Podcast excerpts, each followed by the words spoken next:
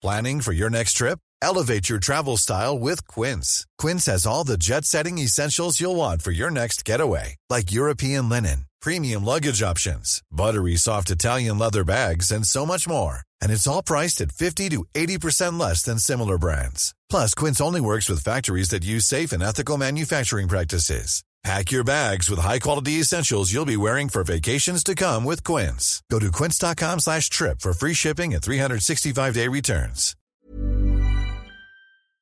This episode of Stock Club is brought to you by Hyundai.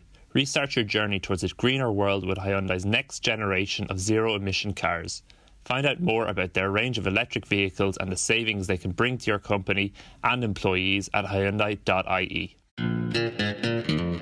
Hi there, and welcome to the Stock Club podcast. I'm James, and with me this week is my Wall Street co founder and chief investor, Emmett Savage, and our head analyst, Rory Carron.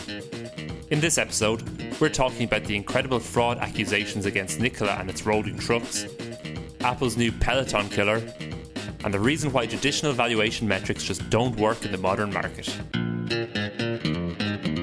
So, guys, every so often in this podcast, we come across a story that's just so wild that we can't wait to talk about it. And I'm really glad to say we have one of these stories for you today. Um, we're talking about a company that's focused specifically on the EV market, but incredibly, we're actually not talking about Elon Musk. We're talking about Nikola Motors. So, Nikola Motors is a name that's become huge in the EV world over the past year, with its stock actually jumping more than sixfold in the first half of this year alone. Um, a recent announcement um, of a deal with General Motors, which would see the iconic car manufacturer taking an 11% stake in the company, was warmly received by the market as well. And it really looked like Nikola was becoming a real contender in the future for EV vehicles, even though it has yet to sell a single car. However, a report by the short selling firm Hindenburg Research last week has claimed that Nikola is, has been involved in a myriad of fraudulent activities, including questions over the qualifications of its director of hydrogen production and infrastructure, and most amazingly, a claim that a video posted last year by the company showcasing its Nikola One truck in motion was actually a setup with the truck being pushed down a hill instead of being powered by its own engine. Um, Rory, I'm going to come to you first on this because we, we've been pretty much laughing about this story for the past week. What the hell is going on at Nikola? This is our work, we work story of the year, isn't it? Yeah. we'll, get, we'll get a lot of mileage out of this, unlike uh, Nikola's trucks. yeah, can I also just one more before I start? I love that it was Hindenburg Research that broke this story on a hydrogen fuel cell company. That's yeah. just too perfect. it's it's really just the universe conspiring for the perfect story. Yeah, so as you said, uh, Hindenburg Research published a short report just days after they'd announced this big deal with General Motors, which basically laid out a series of fraudulent behaviors that the company had undertaken over the last couple of years um, you already mentioned the video. Yeah, like anyone who watches that video would they would be absolutely certain that that truck is being shown to drive along a highway and yeah. that it works, that it's a fully functioning truck. But uh, as we found out, that that was not the case. They brought it to a hilly section of the highway somewhere in America, put it up at the top, and basically let it roll down the slope and uh, filmed it so it looked like it was it was moving under its own um, power. Yeah, um, and I, I, should probably just just here mention that that Nikola came back with a rebuttal against you know Hindenburg's claims and said, and I quote: "We never stated the truck was driving under its own propulsion in the video, although the truck was designed just to do that."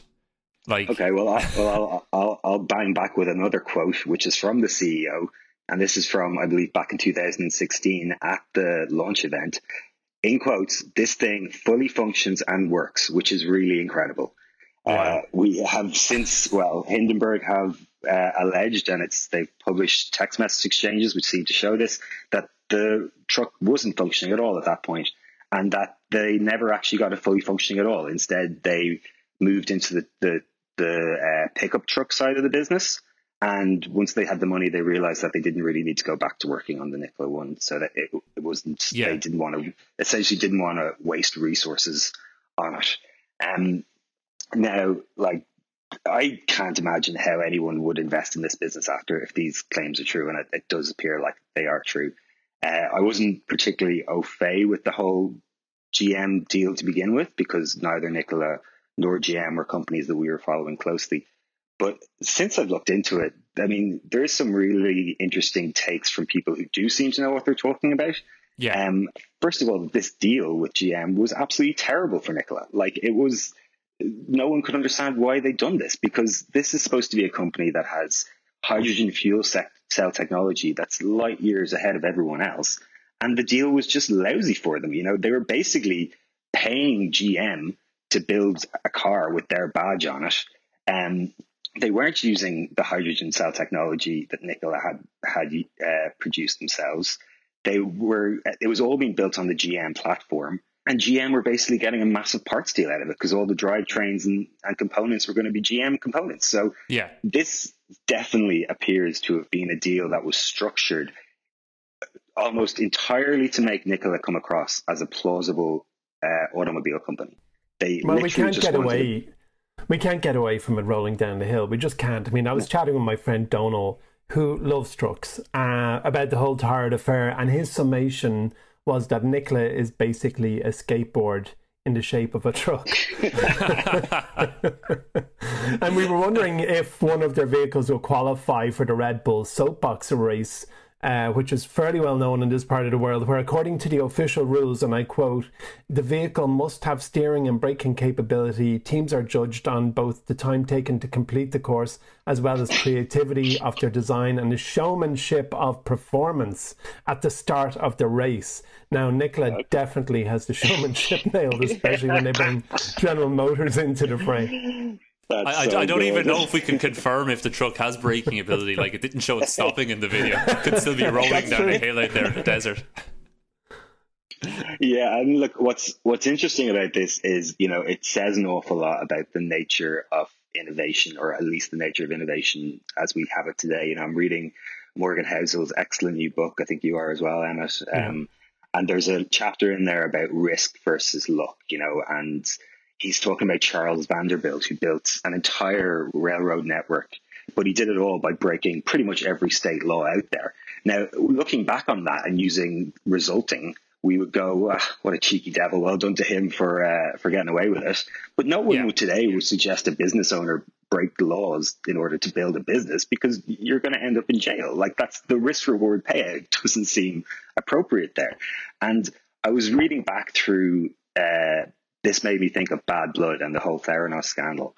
And uh, you know what was really interesting about that book was that John Carreyrou at the end does seem to find some sort of kind of um, sympathy with Elizabeth Holmes. I just I pulled out a quick quote. He says at the end, by all accounts, she had a vision that she genuinely believed in and threw herself into realizing. But in her, in her all consuming quest to be the second coming of Steve Jobs, amid the gold rush of the unicorn boom, there came a point when she stopped listening to sound advice and began to cut corners. Her ambition was voracious and it brooked no interference. If there was collateral damage on her way to riches and fame, so be it. And that seems to be like an awful lot of what's happening in Silicon Valley right now. You really fake it till you make it.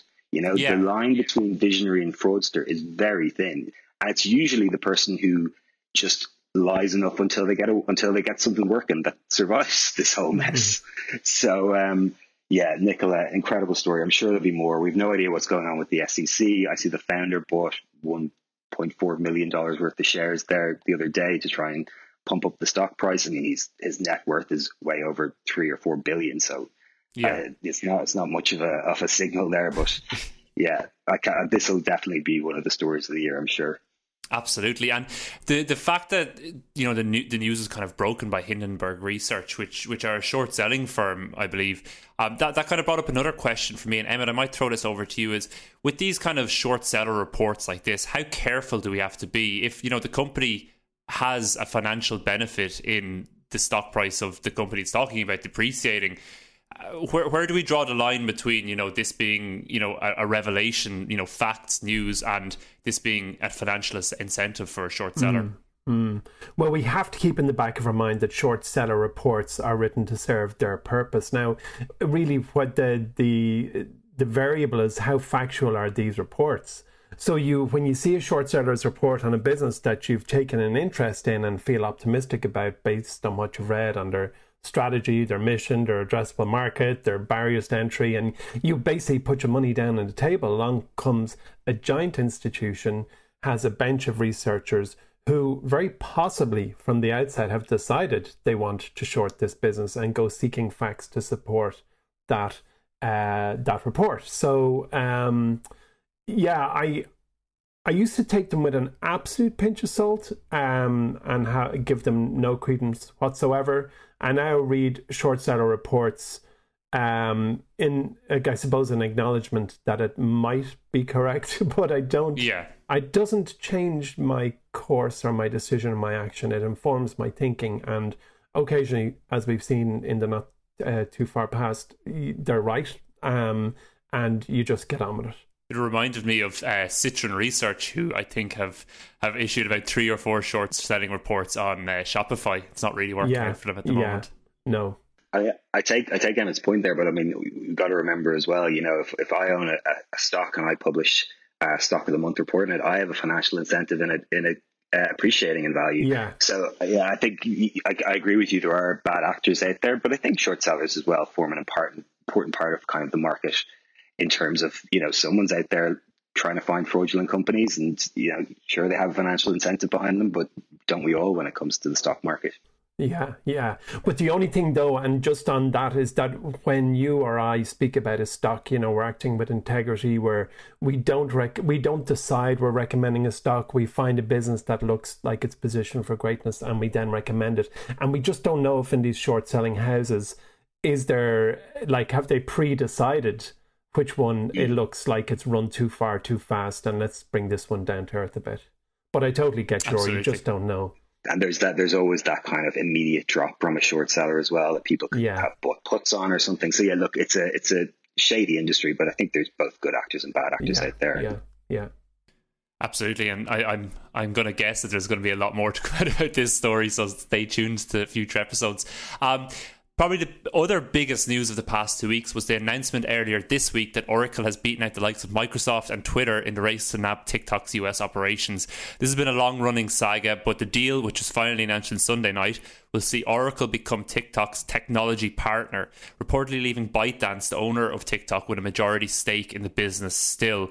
Um, it also appears that TikTok's global business will become a company based in the US that will still remain a unit of ByteDance. Um, Rory, I'll come to you first. Does this make sense to you, Oracle, becoming a partner of TikTok like this? Uh, whatever about it making sense, I think what's been exposed over the last week is that this was not in any way a mergers and acquisitions deal. It was not in any way a national security issue. This is political theater having yeah being performed right in front of our eyes. You know, it was you know noticeable that in July, ByteDance seemed very happy to sell their US operations to Microsoft. that was all kind of going ahead, and we all thought that deal was was done and dusted. Then the US administration got involved. They didn't want a minority shareholder in ByteDance, so they were basically cutting ByteDance out of all the upside of the company.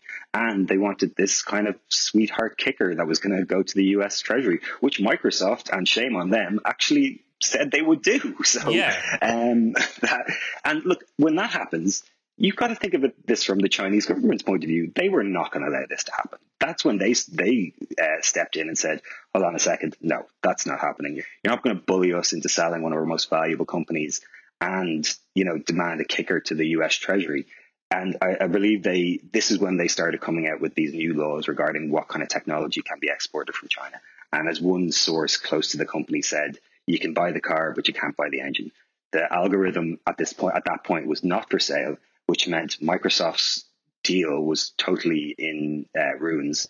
And Oracle stepped in and basically said, "Okay, we won't buy the company, but you know, do you want a cloud infrastructure deal that'll kind of somehow make people think that you're no longer a national security threat?" And the, the Trump administration has agreed to this, and it's it's our, you know we don't know what the terms of the deal are yet. Probably will know them by the time this podcast goes out, but it's as if Oracle is kind of acting as a sort of babysitter.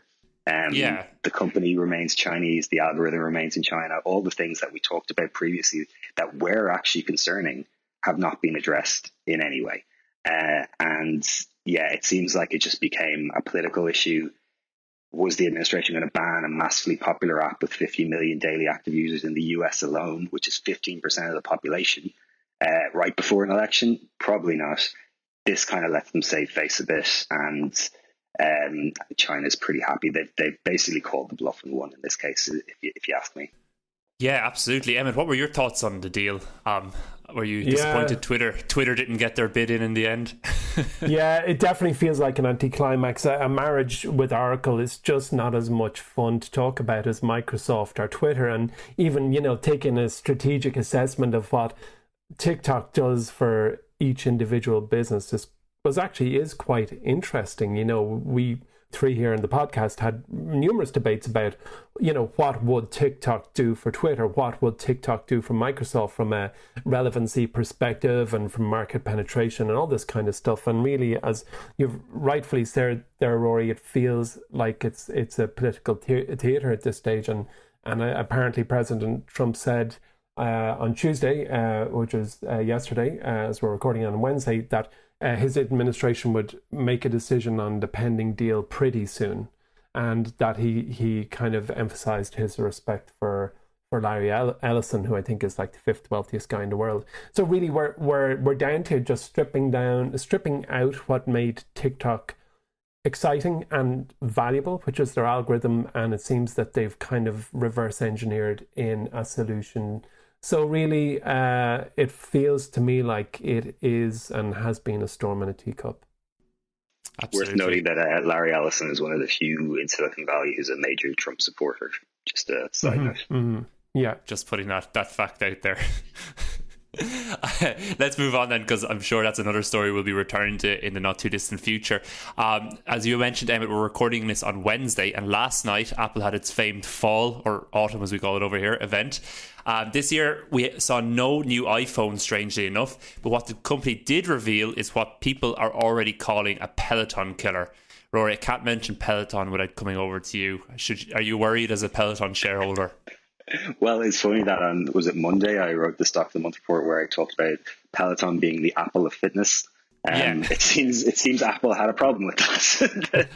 They've decided the they want they want to be the Apple of fitness. Um, no, look, we've had this discussion on the podcast many times before. Anytime you hear uh, company X is going to has created a company Y killer, that's to me is usually a bullish sign. Uh, the famous yeah. example being uh, Etsy uh, and Handmade by Amazon. Um, the reason Apple are getting into the fitness game is because they've looked at Peloton and said, "Wow, that's a great business. We should get into that." um, and look, I you know I I have looked over the Fitness Plus offering. Um, if you ask me, there's a little bit of crossover with Peloton's digital app subscription, the twelve ninety nine uh, a month one, but uh, there is pretty much no crossover between that and Peloton's Connected Fitness, thirty nine dollars a month uh, which you know the main functionality of which is being is integrating with the in-home device, having live classes, uh, and having a network there of like-minded fitness enthusiasts. You know, basically what Fitness Plus is. Let's be honest here. Is they've taken the myriad of free YouTube uh, workouts that you can get and basically monetize them. Uh, you know, as I mentioned, Yoga by Adriene, who is a, is a famous yoga instructor. She has 8.3 million subscribers on her YouTube channel. I think it's fair to say she was she was the real hero of the, the coronavirus lockdown. yeah, this is what they're they're pre-recorded videos. Now there is a little there's a little integration with the Apple Watch where they um they link up with the screen uh, whatever screen you're watching the the workout on, and you can see your health metrics and you know, if you're if you're struggling, they'll give you a little inspirational boost. You know, keep going for 30 seconds, you can do this. Um, but you know, it's it's nowhere near the functionality that Peloton has with their connected fitness stuff. What I think Apple's event really showcased is that they are moving into this recurring revenue bundle that Scott Galloway calls a rundle. I know you hate that that term, James, but um, yeah. So they're launching. They've launched Apple One, which uh, at its most basic gives you Apple Music, Apple TV Plus uh, 50 gigs of storage and the new Apple Arcade game for $9 a month for an individual. It's $15 a month for a family. And then for $30 a month, you can top it up with Fitness Plus and their new Apple Plus service. And this is all about, I mean, we know what they're doing here. They are trying to change the narrative. Um, as I wrote, I wrote the Daily Insight today, since 2015, Apple's revenue has gone up somewhere around 17% uh, but their stock's gone up about 4x. So yeah. the reason that's happened is because they've had massive multiple expansion. Back in 2015, they were trading at around 11 PE. Today, they're trading at 35 PE, and that's because they have they've moved transactional customers into recurring revenue customers. So now, instead of having people who are buying uh, one-time device at a thousand bucks. What they want is all the people who have uh, watches, iPhones, iPads. They want them paying hundred dollars a year for fitness, for uh, TV entertainment, for music entertainment, for video games, and that's that's how you change the narrative on Wall Street. That's how you turn a single purchase story into a recurring revenue story, and that's why their stock price has exploded over the last couple of years. Absolutely. Emmett, I want to come to you as the CEO of a business that runs on recurring revenue and subscriptions like this. How important or, or how different is it to, to get those customers in on a recurring basis? Yeah, and uh, Thank you for that. so uh, well, it is difficult because nobody nobody likes. There's a greater sense of inertia and reluctance when you know you're clicking on something that's going to pull 5 10 20 bucks out of your account every month.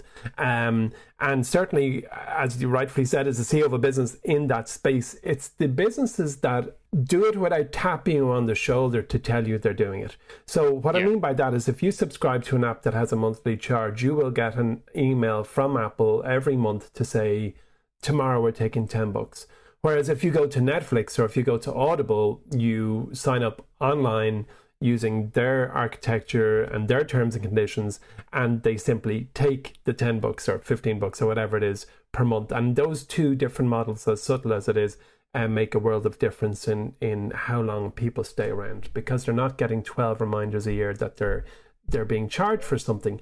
But from a valuation perspective, like software as a service, as we all know, and as we've kind of focused on over the last, I suppose, five plus years in my Wall Street, is an incredibly um, prosperous area for us to fish as stock investors because it yeah. creates a business with predictable revenue lines and ones that you can extrapolate into the future and then start to add on other uh, potential products that possibly have a higher price point. So you can see why Scott Galloway, you can see why Tim Cook, you can see why the world, whether it's Peloton or whether it's Mirror um, by Lululemon or whether whatever it is, they all want to get a little bit every month as opposed to a lot up front. Now, of course, the razor and blade model is very exciting. Peloton, a lot up front plus a little every month thereafter. Um, so, Rory, I'm not saying anything against Peloton. Okay? well, well, speaking of companies that might not have been too happy with Apple's announcement, another company that came to mind is Spotify, who I believe already complained about Apple's new One service, which bundles Apple Music plus a load more services in together for a price that's not that much more than Spotify charges for just its streaming service. Rory, do you think Spotify are, are right to be worried about this? Oh yeah, well, sure. We've had this conversation plenty of times before. This is a massive uh, company with monopolistic powers basically pressing down on the little guy. And Spotify yeah. are right to be concerned and they're right to be angry about it because this is going to be a, a, a challenge for them going forward.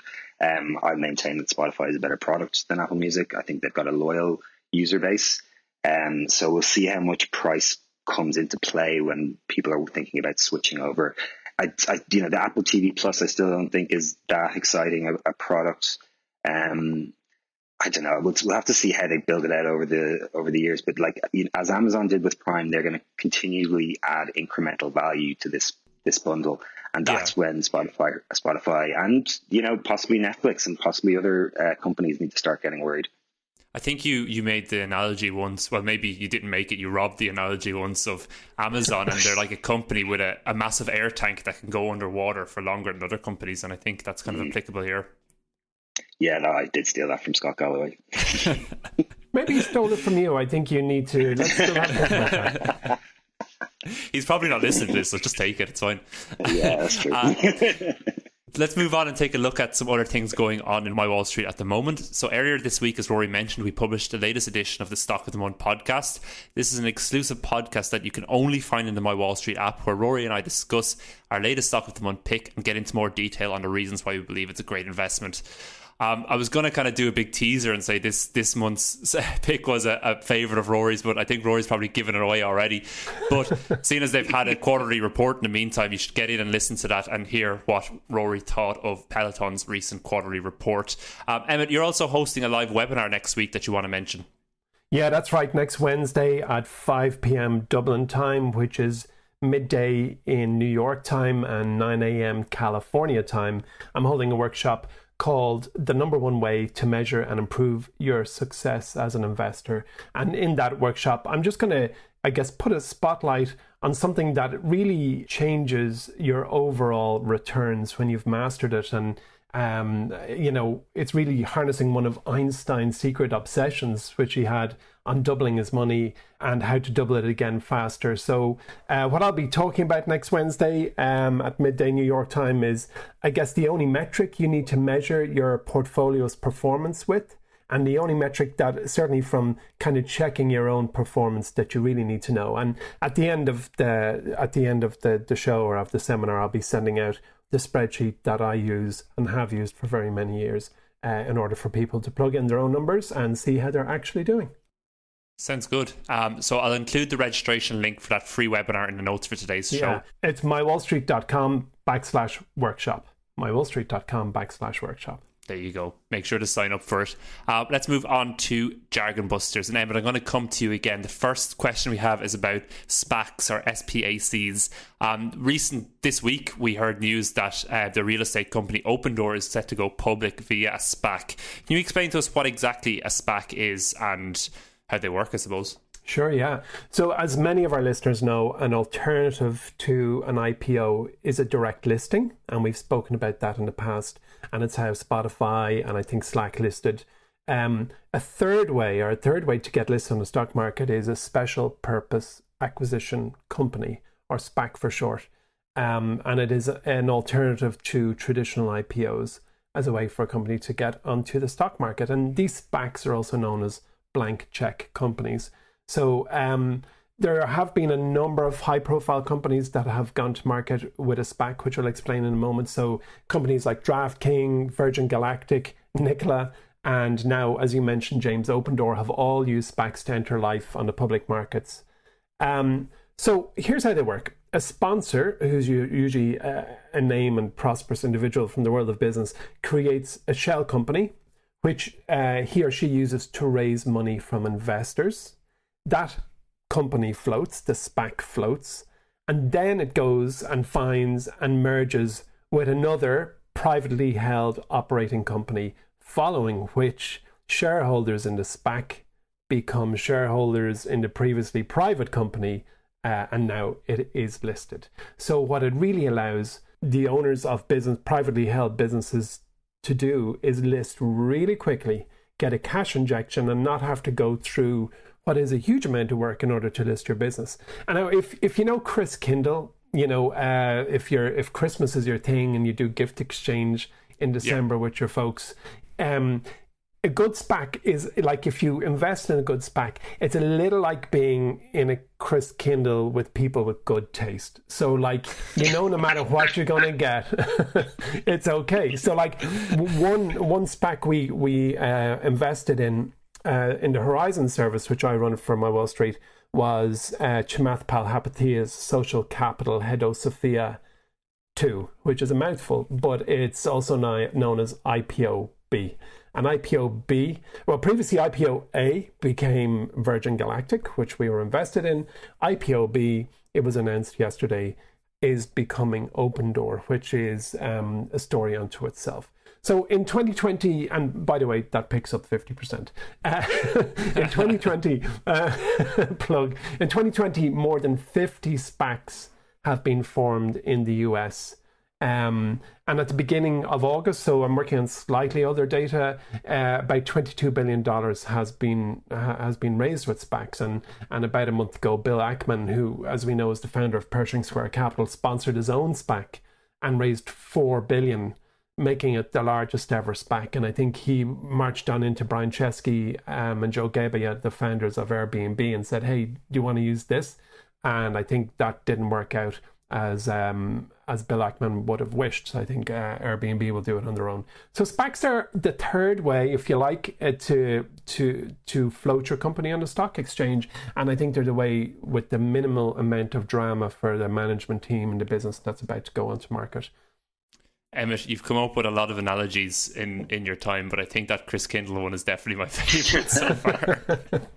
Thanks very much for that. Uh, let's move on to the next question. I'm going to throw this to both of you. Rory, you can go first. Um, so this is a question about traditional valuation metrics for modern companies. You know, when, when we look at companies, especially high growth companies that might not be profitable at the moment, um, can we use traditional valuation metrics to analyze those?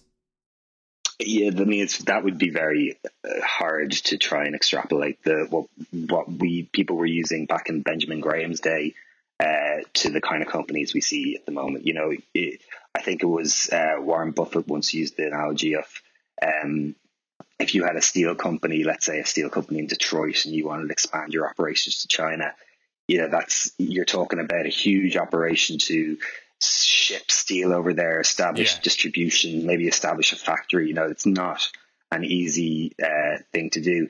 If Facebook wants to start operations, uh, China is probably not a good example, but if Facebook wants to start operations in Russia, for example, they literally push a button. Like that's yeah. it. There's no, and so you do see these companies. You know, increasingly we see news reports of company X being the fastest company to ever hit uh, 100 billion in market cap or to hit revenue of 5 billion.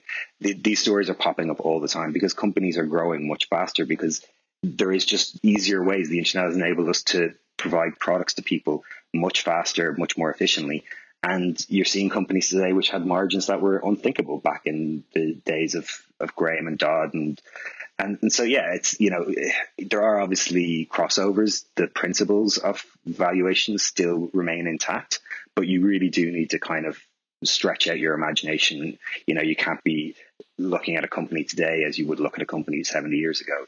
even if they're in the exact same industry, you know, even if we're talking about a steel company today, you, yeah. you couldn't possibly value them the same way you'd, you'd, value a steel company 70 years ago. It's just there's t- too much has changed in the world, and therefore you do need to update the numbers that you're looking at, are the numbers or the the ranges that you're going to expect from a from a traditional valuation metric. Valuation metrics are great tools, but of course they don't tell you the full story. And yeah. the full story takes a lot more work than that. You, you know, you can't just invest based on ratios. Hmm. What about you, Emmett? I know you've a, a big doorstop of a book called Traditional Valuation Metrics. yeah, actually, I have here on my desk, as you can see, and we're on we're on Zoom here. I have stocks for the long run by Jeremy Siegel, fifth edition, of course, the very discerning person's choice. But um, this is is a great book to sit on your bookshelf and gather dust and occasionally prop up your laptop.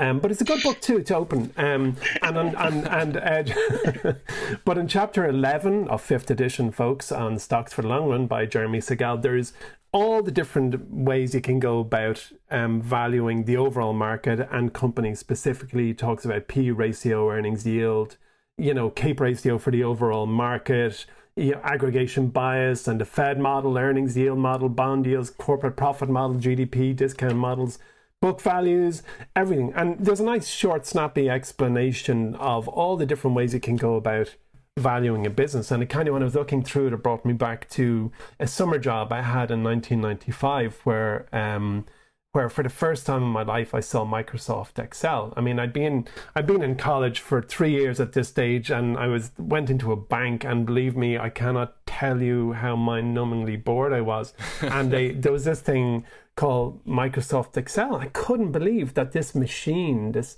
mechanical discounted cash flow calculator that I built up this uh, DCF calculator with Microsoft Excel. And um, took printouts of all the different businesses that I kind of um, uh, experimented or tried to extrapolate their their their value, their true intrinsic value with this spreadsheet, and they all had the uniform kind of they all had the same common kind of attribute of being massively wrong about three years later because I did yeah. keep a check to see if they were right.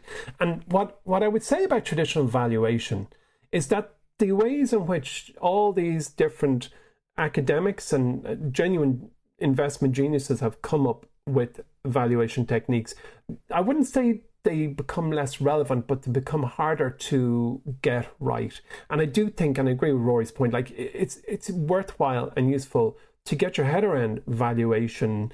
What where could this go? But in in my Wall Street and in some of the greatest stock investment services in the world, and I, I David Gardner of the Motley Fool springs to mind, who I think is probably the greatest living stock picker. Um, like, rarely have I seen um, a price target come into. Actually, never have I seen a price target come into his conversation. We don't use it in our conversation here. What we simply do is find market beating businesses who have barriers to entry, and we take a strategic look at these businesses and assess the competitive marketplace and how big is the market and can they feasibly address that market, and then the value, the price that is reflected ultimately in the share price, it will come eventually if you're yeah. right.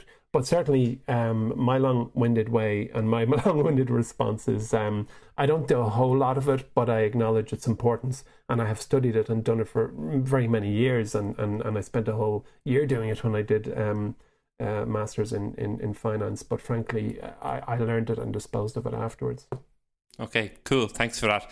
The last question we have here, we might just touch on this quickly as we're running out of time, is a question about the dangers of stretching your portfolio too thin. So, Emmett, what I think they meant here is, you know, when you're trying to build up to a diversified portfolio of at least 12 stocks and you see these new companies coming all the time that excite you, what kind of strategy should you take in, in you know, building out your portfolio and ensuring that you're not spreading mm-hmm. your capital too thin? Yeah. Well, I think it's a two factor equation it's a, it's a function of where you are in your life. Um, so there are two variables I think when you're designing your portfolio, which is number one, approximately how much money am I going to put into each stock, and number yeah. two, how many stocks am I going to own? And those two variables change as you get older. Um, so your disposable income will change, hopefully for the better, as you get older, and therefore a full position might move from what starts out to be 100 bucks or 200 bucks to 2,000 bucks or 20,000 bucks or a million bucks. Um, yeah. And that is in your mind, that's a notional number. Nobody's there to say you're right or wrong. But I think as an investor, you, you need to first get a grip on what is the amount of money that feels like a full position for me, which is a chunky amount of, of change in my life. And then how many of these do I want to have? Now, stretching yourself or your portfolio too thin is a very personal consideration. And some of the greatest investors the world has ever seen, like Peter Lynch, had thousands of stocks in the Fidelity Magellan Fund.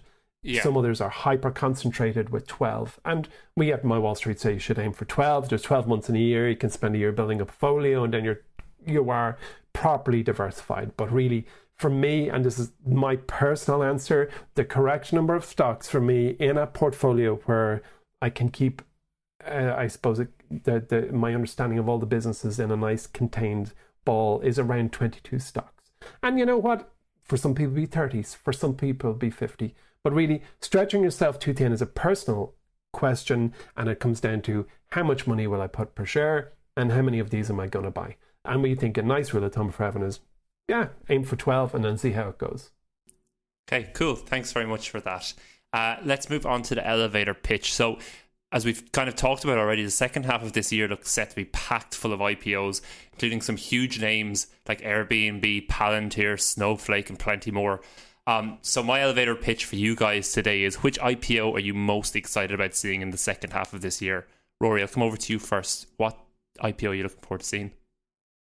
Well, this is this is one that I was very excited about, um, but it turns out that like it appears absolute mania has taken hold and the the it, before it's even gone out the initial price has basically doubled over the last uh, couple of days. Um, and that company i'm sure people already know who i'm talking about is snowflake. So it, I mean, look, when I first laid out in this company, I'm not that au fait with the whole tech stack thing, but I did a bit of research chatting to people who do know this stuff and was basically told these guys are the bee's knees. This is the, the company you want to work with. This is the company you want to own in the space in terms of tech infrastructure. And then you look at the numbers, you can see why investors are excited. They've got 121% year on year revenue growth, 158% net retention. You've got 56 companies paying over a million quid a year. And, um, you know, it's, the numbers are fantastic. The business looks tip top, but I, I, have no idea what's going to end up at on its IPO. I think it's yeah it's going to probably be at an outrageous price that we wouldn't be mm-hmm. able to justify. But you were you were blaming you were blaming Warren Buffett for that, weren't you? Yeah, well, he just back off sometimes, you know. Leave us let's, alone. let's let some of the rest of us get in on the ground floor, Yeah. buddy. He's so rich. Well, you just anytime Warren Buffett gets involved in a business, it's just like everyone has to get involved in it. It's, Then it's a pretty big the- buy signal, yeah. It's Absolutely. great. It's great when you own a business and he gets involved afterwards, but when he does Yeah. it before you, you're like, Ugh. But now he's getting them when they're still private, which is which is pretty annoying. um, so, Yeah. Emmett, what company are you looking forward to seeing IPO?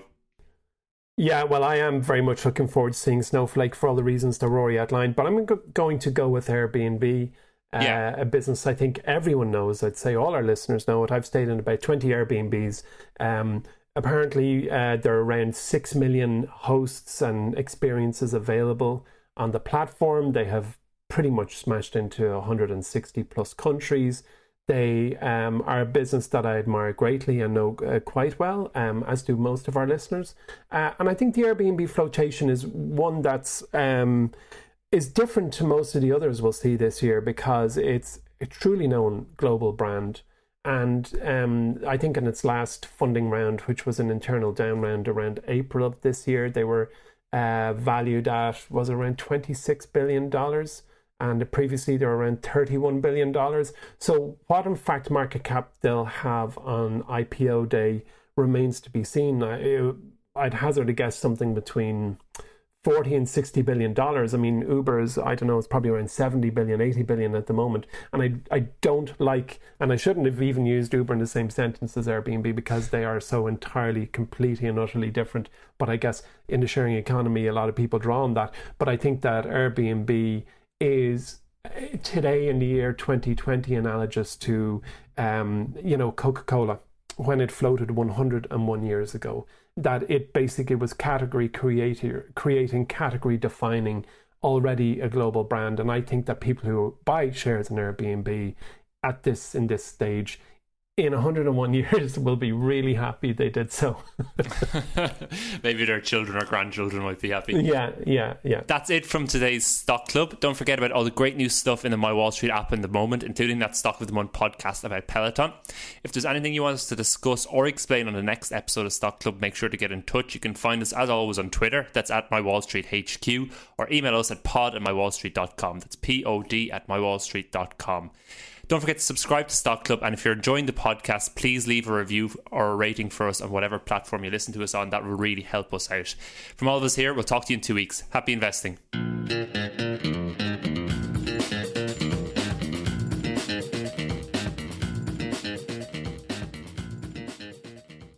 This episode of Stock Club is brought to you by Hyundai.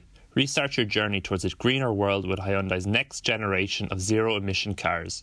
Find out more about their range of electric vehicles and the savings they can bring to your company and employees at Hyundai.ie. Planning for your next trip? Elevate your travel style with Quince. Quince has all the jet setting essentials you'll want for your next getaway, like European linen, premium luggage options, buttery soft Italian leather bags, and so much more. And it's all priced at 50 to 80% less than similar brands. Plus, Quince only works with factories that use safe and ethical manufacturing practices. Pack your bags with high-quality essentials you'll be wearing for vacations to come with Quince. Go to quince.com slash trip for free shipping and 365-day returns.